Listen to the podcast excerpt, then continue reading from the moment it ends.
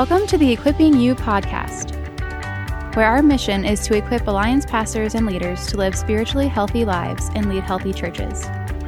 Equipping You is a ministry of the Christian and Missionary Alliance. For more information on this podcast and other ministries of the Alliance, visit equipping you dot org.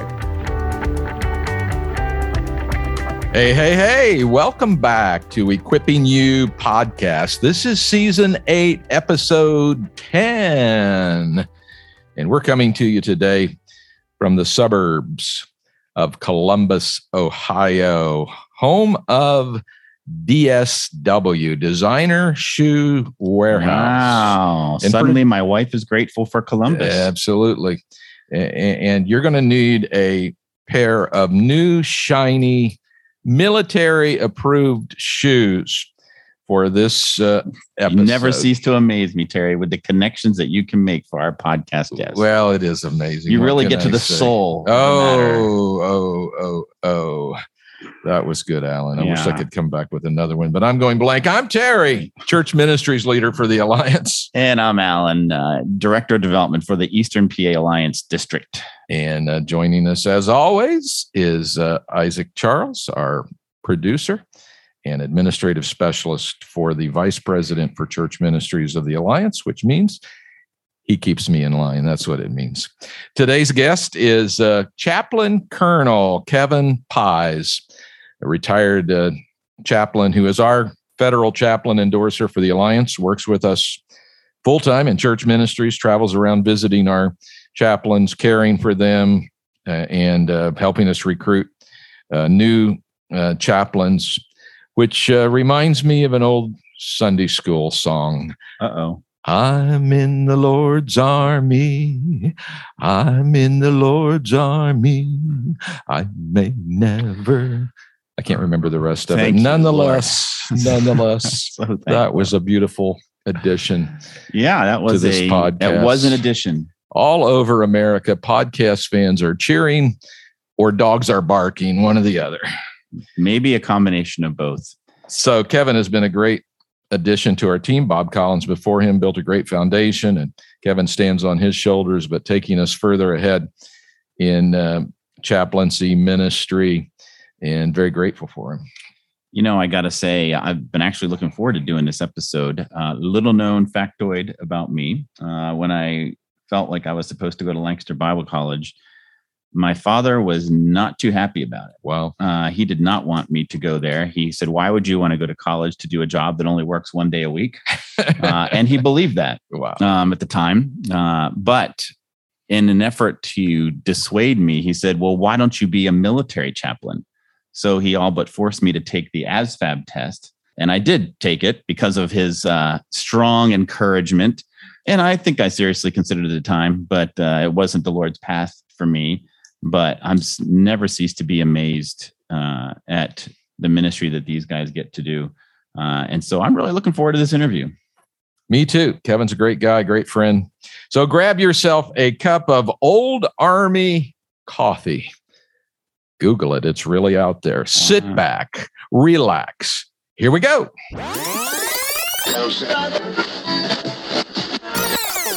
And we're pleased to welcome to Equipping You Podcast my good friend and colleague, Chaplain Colonel Kevin Pies. Kevin, thanks for being with us today, man. Thank you. It's a pleasure and an honor. We like to allow our listeners to get to know those that we're interviewing. So uh, if you would give us a condensed version of your spiritual journey, and uh, tell us about a couple of leaders who have had a significant influence along the way in your life and ministry. Oh, gladly. I grew up in an Air Force uh, military family. Uh, we weren't really a, mil- a religious family. We traveled all over the world, and my dad served in Vietnam, had a good career there. When we were in the Philippines, he got cancer, and we moved back to Texas, nineteen seventy-three. Uh, he came to know the Lord on his deathbed, wow. asked a Southern Baptist pastor to come over mm. and lead him to the Lord. Wow. Uh, mm. I, I know the end is in sight. I'm looking forward to the future, but I want to be ready. And so uh, we were kind of amazed by that, surprised. We didn't know how to take that, my brother, my mother, and I. And so for about four years, we just kind of pondered that. And like I said, emphasis, we were not a real religious family. But then I look back and I think, wow, it started all, everything started coming together. Uh, when we were in the military, we were pretty faithful to go to chapel, Christmas and Easter. That was it, you know, just to get a little dose of religion. Yeah. And so when we would go, we'd, we'd, we'd meet the chaplains. And I think the chaplains had an influence in my dad's life. So that at the end, he said, wow, there's one more thing I need to reach out for, and uh, invited Christ into his life. And then I realized later on, nineteen seventy-eight, I went to a summer camp in South Dakota, Texas to South Dakota, and Doctor Dennis Johnson, Denny Johnson was speaking. He was a camp, um, really the hallmark speaker. He did the Bible readings every day, and then uh, was very deep in thought.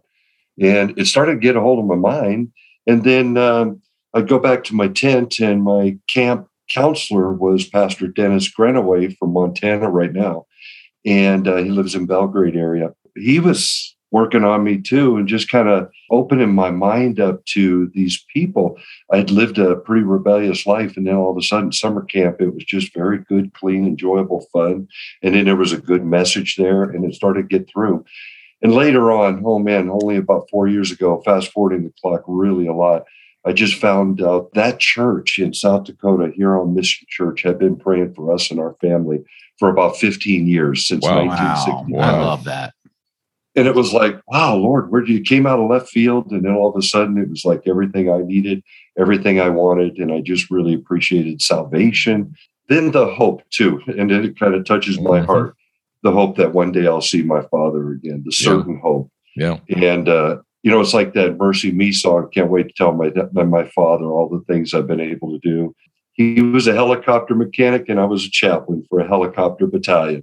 Hmm. And I was like, wow, this is exactly what my dad loved. Yeah. Hmm. And so two weeks later, I was driving to Crown Bible, Saint Paul Bible College, now Crown, uh, listening to A C D C, Ozzy Osbourne. The Lord really had to do a sanctifying work in my life. But when I got there, boy, my roommates and the professors, and then again, Dennis Greenaway, or uh, excuse me, Denny Johnson was there as the dean, and just the Lord worked on my life, and that's where I received the call to go into the ministry. Yeah, mm. wonderful. So glad got you wonderful. Off the wrong highway and oh, put yeah. you on the right highway, yeah. to use those terms musically. I should um, rush to say that I, too, am a Crown alum, master's degree, because if I don't mention that, Alex Cazell will write me an email and say, why don't you ever mention Crown on the uh, on the podcast? So I just did. There you wow. go. I think you mentioned it a fair amount, Terry. I think we're safe with that. I'm pretty indebted to Crown. I met my first wife there. We were married twenty-five years. She passed away in two thousand eight. And then since then, uh, gave it a four-year break, went and helped the chief of chaplains travel the world with the uh, the chaplain program. And then I met a wonderful Brazilian wife, uh, Elisiani. She's uh, awesome. Kind of like my sergeant major. She travels with me. She's got eyes on one area, and then I look at the other area, and then we come back, and then we compare notes. And that's great partnership in ministry. That's wonderful. Beautiful. Wonderful. That's beautiful. Love it. Uh, you know, you could have done a lot of things in ministry then. You've been coming out of the old S P B, now Crown. Why a military chaplain? Was it because of the connection with your dad, or is there more to it than that? Uh, that's kind of a long story, and each one of the chaplains have their own story. I knew that I was called to ministry, and uh, went through, graduated Saint Paul Bible College, went on to Trinity Divinity School, and then I graduated there and took a church in England uh, as an assistant pastor. Loved every minute of it, but it was kind of a tough church. It was a traditional church, got kind of burnt out on ministry, and uh, the day when my son was born uh, was the day we got our car stolen right there in England. And I was like, wow, okay, Lord, maybe this is a message.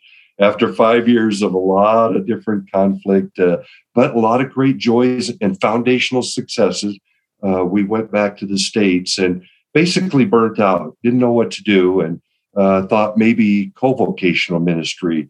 So I signed up for the reserves, and they needed a chaplain. I really didn't know what a chaplain. I'm thirty-five years old by then.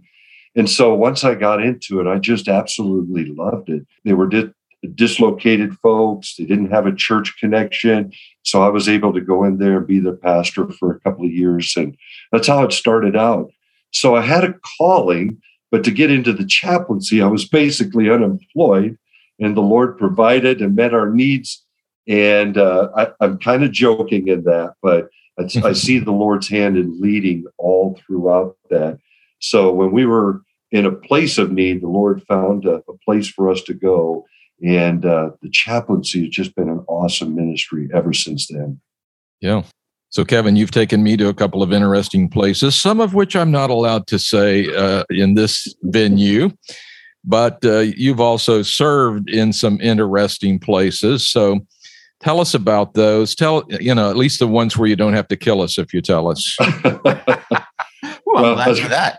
We enjoyed a trip to the Pentagon three weeks ago. Yes. Really enjoyed that with Terry Rosilio. seventeen miles of hallways, you told uh, us. Yeah, yeah. A lot of escalators. thirty, twenty-five to thirty thousand, nobody's counted. And it depends on which part of the day you think.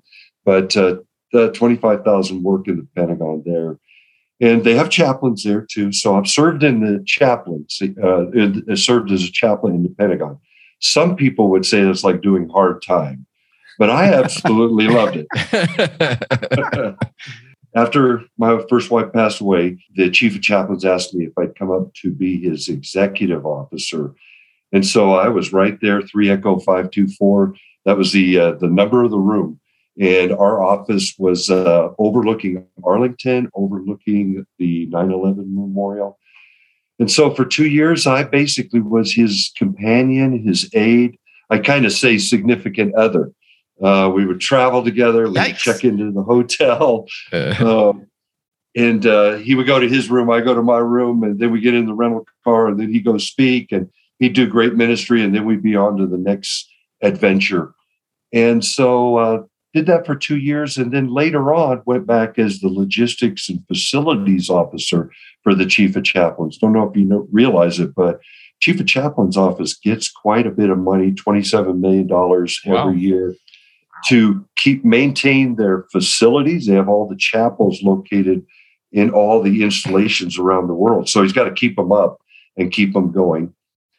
And uh, then also had an opportunity to go to different places like Fort Riley, Kansas, not too exotic, but had a deployment to Bosnia, went to Fort Carson, Colorado here, where I live currently, uh, with the deployment to O I F one, Operation Rocky, Rocky Freedom, then spent some time in Germany, Belgium, and then back to Germany, and did a little bit with the Space and Missile Defense Command folks at Peterson Air Force Base. So it's been a variety, a varied career with a lot of variety. You, you missed the uh, the War College at Carlisle Barracks. Come on, Kevin. True, true. That was my last assignment, and uh, two years there, a strategic assignment. You're pastor of the chapel there, and uh, a lot of retirees. Uh, they've served faithfully, and uh, they were very supportive, uh, big givers. Uh, they wanted to see ministry happen for some of these lieutenant colonels and colonels. And uh, together we made it happen. And we had families that we were able to touch there with our ministry program. One thing about the Carlisle uh, experience is that uh, most of the lieutenant colonels and go that colonels that go there, many of them will become generals one day. Not all of them, but many of them. So they are the future senior, senior leaders of the nation and of our military in the future. Yeah, that's in uh, Allen, in uh, my own home, sort of home area in uh, central Pennsylvania, and just yeah. about a mile from my uh, son's house. So, yeah, about twenty-five minutes from my doorstep. Pass that frequently, so wow. that's great. Uh, you know, I think your average person has no idea what you do, uh, what chaplains do, I should say, on a daily basis. Military chaplains. Uh, so just, you know, what's, what's that work cycle look like for a military chaplain, maybe daily or weekly? I'm sure it's not a one size fits all, but, you know, give us a general idea. Oh, that's so true. I think uh, most ministers, most pastors put in five or maybe six day weeks. You know, you're always on the clock. Uh, the chaplain life is uh, a little bit of a day job and a weekend job, hmm. and they blend together. Uh, the day job is out in the workforce. The day job is uh, walking the motor pools through the offices, meeting with people. Somebody goes through a crisis. There's some counseling. Uh, just a whole lot of ministry of presence is what we call it, where you're just present for people and you're available. you've got a job you're doing, you're working, you know, you've got your staff work that you're putting things together, and uh, you're part of the team. Eric Gramling said it's almost like going to a small town and being on the mayor's staff. Wow. You've got the engineer taking care of the roads. You got the guy over here taking care of the health clinic. You've got the mayor pulling it all together. Then you got the pastor on the staff that's able to go and uh, report back to the mayor and say, hey, we've got some people that are hurting on the east side of town, or the west side of town. And so that's your weekly job, uh, just going out about being a pastor for a community. But then you've got your weekend job, the chapel community.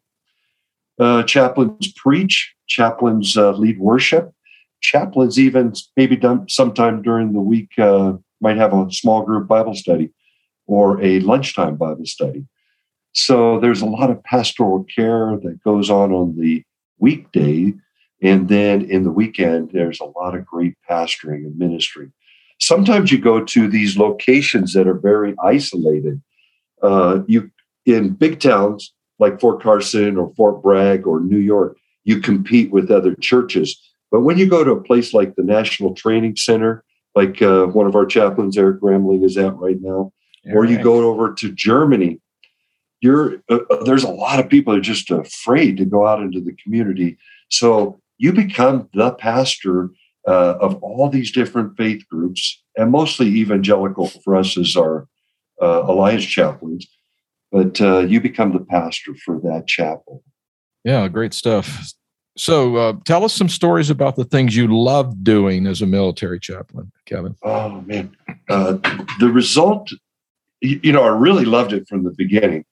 But as I went on, I began to realize that it was not just about one-on-one counseling or just being in the foxhole or just being in the motor pool.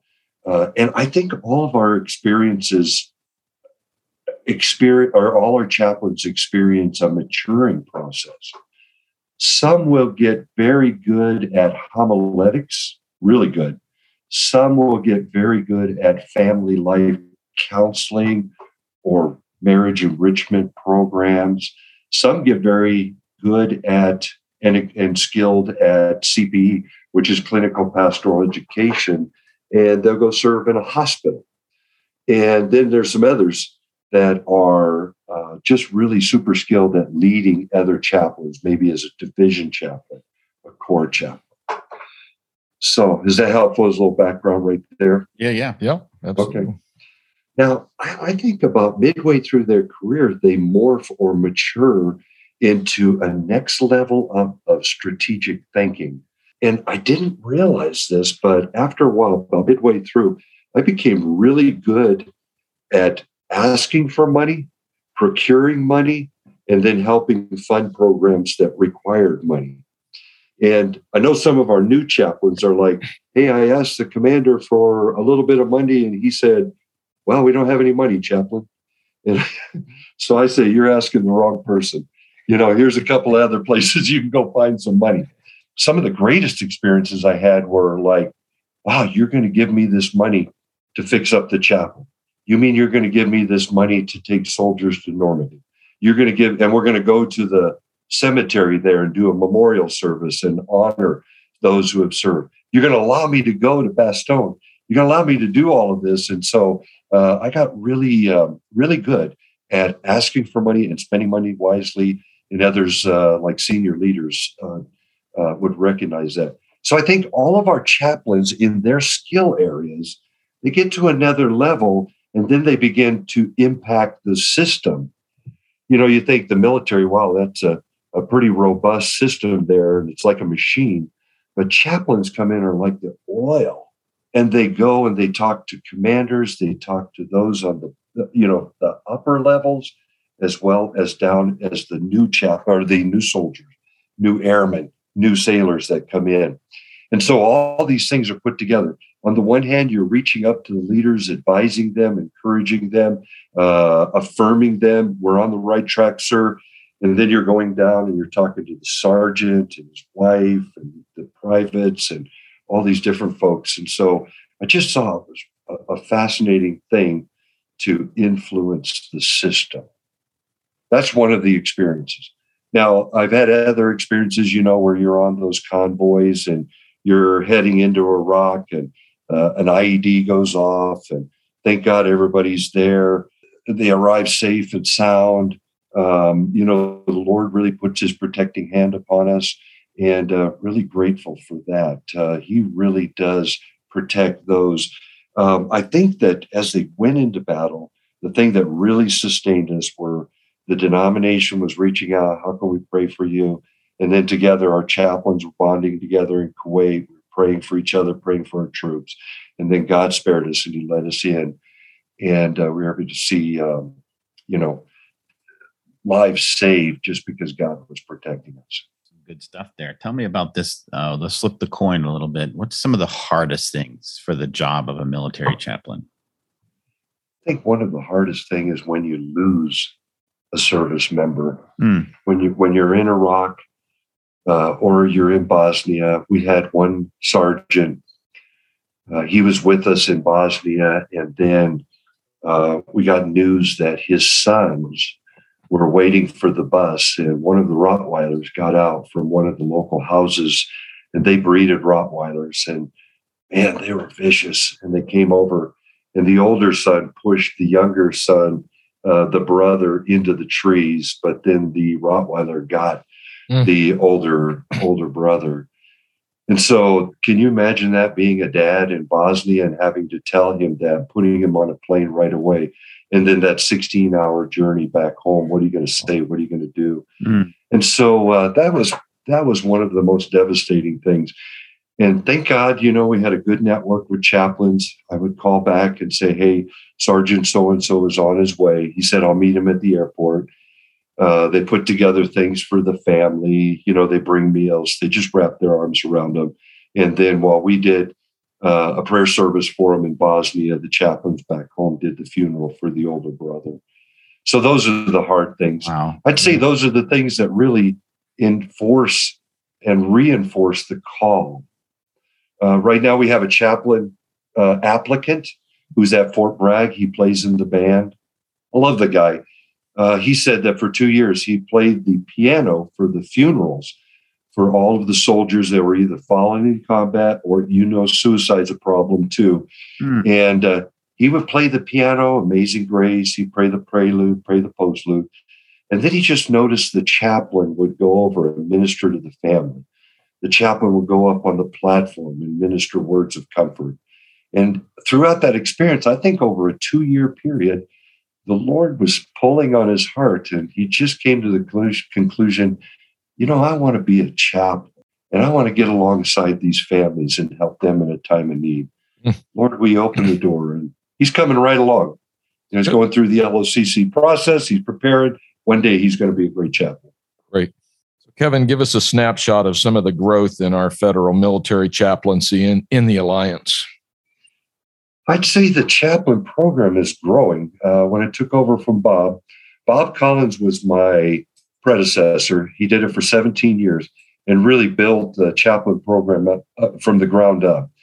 And uh, in the end, we had fifty-five chaplains. I transferred or transitioned with him. And since that time, over these last two years, we've grown to seventy chaplains. Praise the Lord. That's awesome. And uh, Love he worked. Uh, it, it's been phenomenal. Um, I get calls and texts and Facebook uh, posts all the time just saying, hey, what does it take to be a chaplain? And uh, I'd like to find out more about that program. We have fifteen chaplain candidates. I think Bob had one or two when he started in two thousand three. And we have about fifty-five applicants. Those guys that are calling me, they're not quite yet ready to become uh, a military chaplain candidate, but they're applying. They're starting out in their seminary program. They're putting things together with their family and trying to sustain themselves, and then prepare for the L O C C. That's a that's a big uh, that's a big requirement, but it's a deep requirement for our chaplains. So I'd say it's growing, but it's also broadening. We have more Civil Air Patrol chaplains now, not a lot, but a few, and we have a few more V A chaplains, not a lot, but a few. We have a couple of ladies that were uh, welcomed into the Veterans Administration last year, and they're doing great. They've got great ministry going on with veterans that are there. Yeah, I think it's also deepening as well. because as I came in, uh, these fifteen chaplain candidates, uh, we had a polity course, and it developed a sort of cohort. So what's amazing now is that two years later, they call each other, or they'll email each other, or they'll Facebook post each other. And so there's a lot more connectivity. And I think that's a supporting thing for encouragement and building up and uh, uh, just really resources. And how did you do this? And how did you do that? One of the gr- latest things is that the Air Force, the Air Force knows, well, all of the military branches know that the Alliance chaplains are solid. And so they tell me, you know, they consider us to be in the top five percent of all the endorsing agents. And I think that's pretty good. It's not because of me, not because of Bob, but it's because of our process with each of the districts. We prepare them well for ministry, and then we stand behind them. So Air Force recruiter called one of our guys in Florida, and he said, I know you're too old for the chaplaincy. You're forty-four, but I know also that you applied before, and we'd like to ask you to become an Air Force Reserve chaplain. And would you consider one weekend a month helping the Space Force? So I think, wow, that's so Space neat. Force. Broadening. Nice. Yeah. Even the Space Force, the Guardians need chaplains. So it's just become phenomenal in ways that it's branched out and took it on a new outlook. That's great. Love to hear that. Mm-hmm. So I think one of the questions that people have, you know, is um, about the freedom that our military chaplains have to share, preach God's word, to invite people to trust in Jesus. What does that look like for a chaplain? How much freedom do they have? Is it limited in some way? Yeah, they have uh, freedom based upon the Constitution. We have the free exercise of religion. And that's just not for chaplains. That's for all of our service members, too. So if you get rid of the chaplains, you're getting rid of the faith potential of the service members, the the, the things that they hold dear and important to them. Hmm. Now, a chaplain, um, obviously, a chaplain needs to be wise. Uh, I think of Daniel. The king said, hey, I want you guys to eat my food, put on this diet that's uh, really dedicated to Nebuchadnezzar. And so uh, Daniel, he didn't, you know, put up a stink about it, but in great wisdom and great tact, he just said, hey, could we try an alternative? And God gave him great success, Daniel chapter one. Mm-hmm. And so as a chaplain goes in his environment, he's got to realize that it's a multi-faith, almost polytheistic, multicultural environment.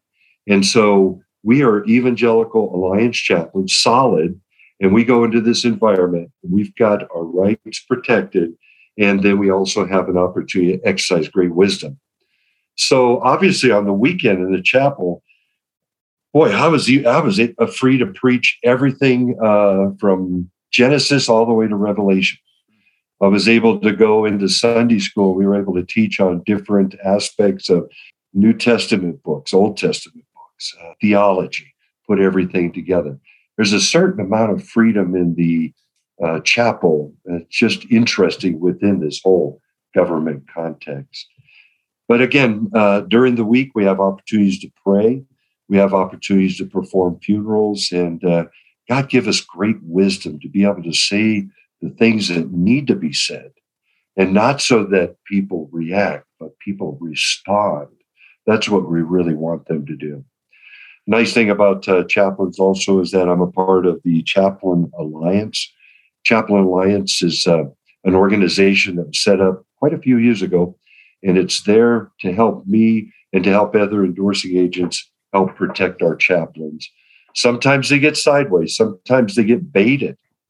Sometimes they uh, uh, fall into a situation where you could have handled it a little bit differently, but you know what? Maybe you weren't going to win either way.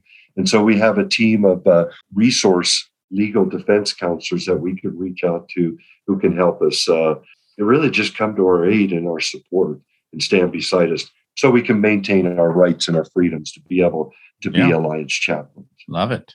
So, Kevin, if someone someone is listening and kind of sensing a call to chaplaincy, or at least a, a nudge to explore it, what are key requirements and next steps? If somebody wants to become a chaplain, uh, there's a couple of different ways to do it. Uh, I'm available. People can call me. People can text me. People can email me. one of the best ways to do is uh, reach out to us through our email address, and I'll give that to you now. And our email is chaplains, pretty simple, chaplains at C M Alliance dot org.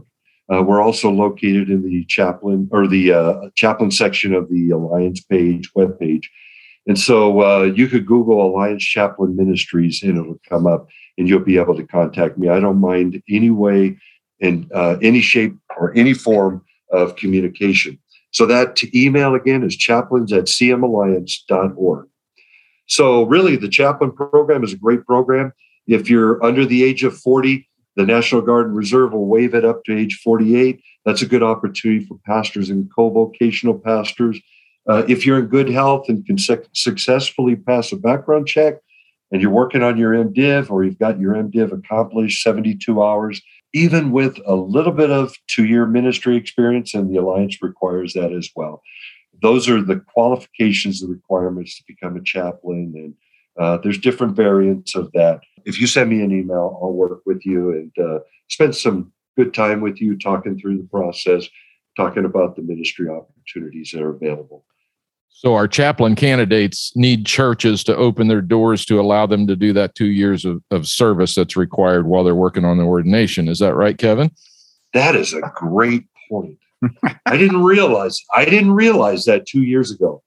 Our chaplain candidates can go with a paper writing endorsement. You know, they can go to the D M V and get a license. But uh, the thing that's really nice about the Alliance is that we're a family and we have the schools. We have the churches, we have the opportunities, we have the mentors. And so there's all kinds of opportunities for chaplain candidates to either explore openings, residency programs, or other, uh, even one hundred percent tuition paid assistance. Saint Paul Bible College, Crown College today. Uh, there's a lot of great opportunities. And the Alliance has all of that. It's kind of a Cadillac program compared to a bare bones program. Yeah, I will say I can speak of our testimony. I think in our district, we had a great young man, Kyle Lambertson, in our district for his first two years out of Bible college and seminary. And uh, he was at Lancaster Alliance Church, Lancaster, Pennsylvania. And I, it was a win-win for him to be there and for them to send him out into his military chaplaincy as well. So, yeah, I, I would highly encourage churches to consider how that could be part of their uh, their staffing and, and being a blessing beyond them after the couple years are over. You know, thanks for mentioning Kyle. When he went to the Navy chaplain school, Kyle loves it. He wants to be with the Marines. He just loves being with the Marines. He'll do the physical training. Uh, he loves to speak their language. He loves to really just be right among them. He's incarnational. He uh, graduated from the Navy school about six months ago. And uh, every graduation, every chaplain course, they have an honor grad. And then they have an alternate honor graduate. And Kyle was the alternate honor graduate. And another one of our Alliance chaplains, Paul Garcia from the Metro District, was the honor grad. And so here are two guys that just swept it. And uh, they do very well. They do awesome. very well. That's so encouraging. Kevin, really appreciate what you're doing, your leadership. Love having you on our church ministries team.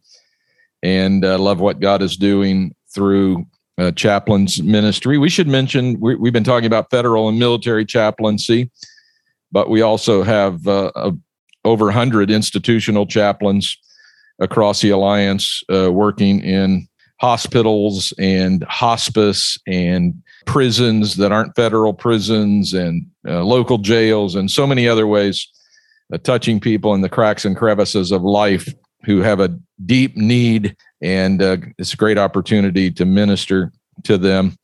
And if you're interested in institutional chaplaincy, you can contact uh, your district superintendent, and uh, they will point you in the uh, right direction. We have uh, an advisor who can uh, help them uh, uh, work with you on your certification. So great ministry for those that the Lord is calling in that direction.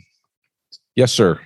Uh, police departments or yes. volunteer chaplains for police departments and fire too. Good. Yeah. Man. Thank you, Jerry. As uh, I follow you around and go to all these district conferences and I get a chance to meet our great institutional chaplains, the national office handles the military and federal, and the district level, they handle the uh, institutional chaplains, which is good because they don't they don't move as much. So they're right there and they're part of that team in that region. And uh, some of the chaplains have said that, uh, oh, I love working in hospice. I don't know how I could do that. Mm. But then one of our institutional chaplains said, I build my church. I'm a pastor during the week and then part-time I do hospice. I build my church off of hospice. Couldn't believe it. And uh, really what begins to happen is he provides great ministry to the dying, but then the family are so grateful. They mm-hmm. love him and fall in love with him. They say, where do you, where do you pastor? Pastor, we want to come and hear you preach. And so then uh, another story is uh, the police and fire department. You know, then you get to know the needs of the community. Really, you're there for the, the police officer, but you know where the hurting, maybe the casualty, maybe the drug areas, maybe the needy areas of your city. You find out what's going on. So it gives you a greater situational awareness, just like you have when you're a military federal chaplain as well. Yeah. Yeah. We have, uh, I believe, the last count, three pastors in our district who are serving as uh, volunteer chaplains in police or fire department. Uh, I think one of them is even on uh, a small like stipend because of uh, the amount of work that he does. So that's really encouraging and does. You're right. You get right into the heart of the community there. Great ministry. We appreciate Phyllis Fitzwater, who is a retired uh, hospital chaplain in Orlando, Florida, who's a, an advisor to our uh, district superintendents as they work with these folks. Kevin, thanks for taking the time to Absolutely. chat with this us today. A, this is a blessing. Appreciate it, man. And uh, may God continue to bless your ministry. Thank you. You too. Great to be part of the Alliance. And we got great chaplains, institutional and military and federal. Amen. Well, really good conversation with sure uh, Kevin about eh, maybe a an area of Alliance ministry that we don't know all that much about. So, it, you know, it's great to learn a little bit more. What'd you hear, Alan, that perked your ears up? Well, I guess I never really uh, thought of this today, before today, but like Kevin is kind of a district superintendent, but of the all the churches that are represented by our chaplains. And uh, I so much appreciate the ministry that he provides, um, you know, building on the work that Bob Collins did. The first thing I love is is Kevin's passion for the work that he gets to do. Amen. I feel like he's the guy that gets up and says, yes, today I get to do this. And I know that our, you know, we have a couple of military chaplains that have their ties in Eastern P A. Uh, both of them, actually, Kevin mentions on the podcast. So I'm thankful for that. Eric mm-hmm. Gramling and mm-hmm. uh, Kyle Lambertson. But man, I know these guys are very appreciative of Kevin and the work that he does and the care that he gives them and the encouragement that he gives them. So I'm I'm super excited that we have Alliance chaplains uh, in key places uh, for people that nobody else is probably going to reach. Yep, absolutely. Really good episode. Hope you appreciated it. Equipping You podcast listeners. And uh, next time it'll be uh, a bonus episode. Alan, we have eleven episodes wow, in this season. Uh, I think due to our lack of mathematical ability, it could be. Uh, not sure how we're going to squeeze this all in, but we will indeed. No extra charge. No extra charge. Wow. So, imagine that. Uh, next time on episode eleven is uh, Mark and Nami Trinkle, our autobiographical or biographical yeah. uh, sketch of an Alliance worker, pastor, and wife from uh, Maryland. So yeah, looking, I know Mark. I'm looking forward to that. I, I do too. No, no more, both Mark and Nami, and really looking forward to that. So uh, thanks for listening, and join us next time. But meanwhile, keep the faith. Thank you for joining us on this episode of the Equipping You podcast. If you liked this episode, please consider subscribing and rating our channel. We hope you will join us for our next episode. For more information on this podcast and other ministries of the Alliance, visit equipping you dot org.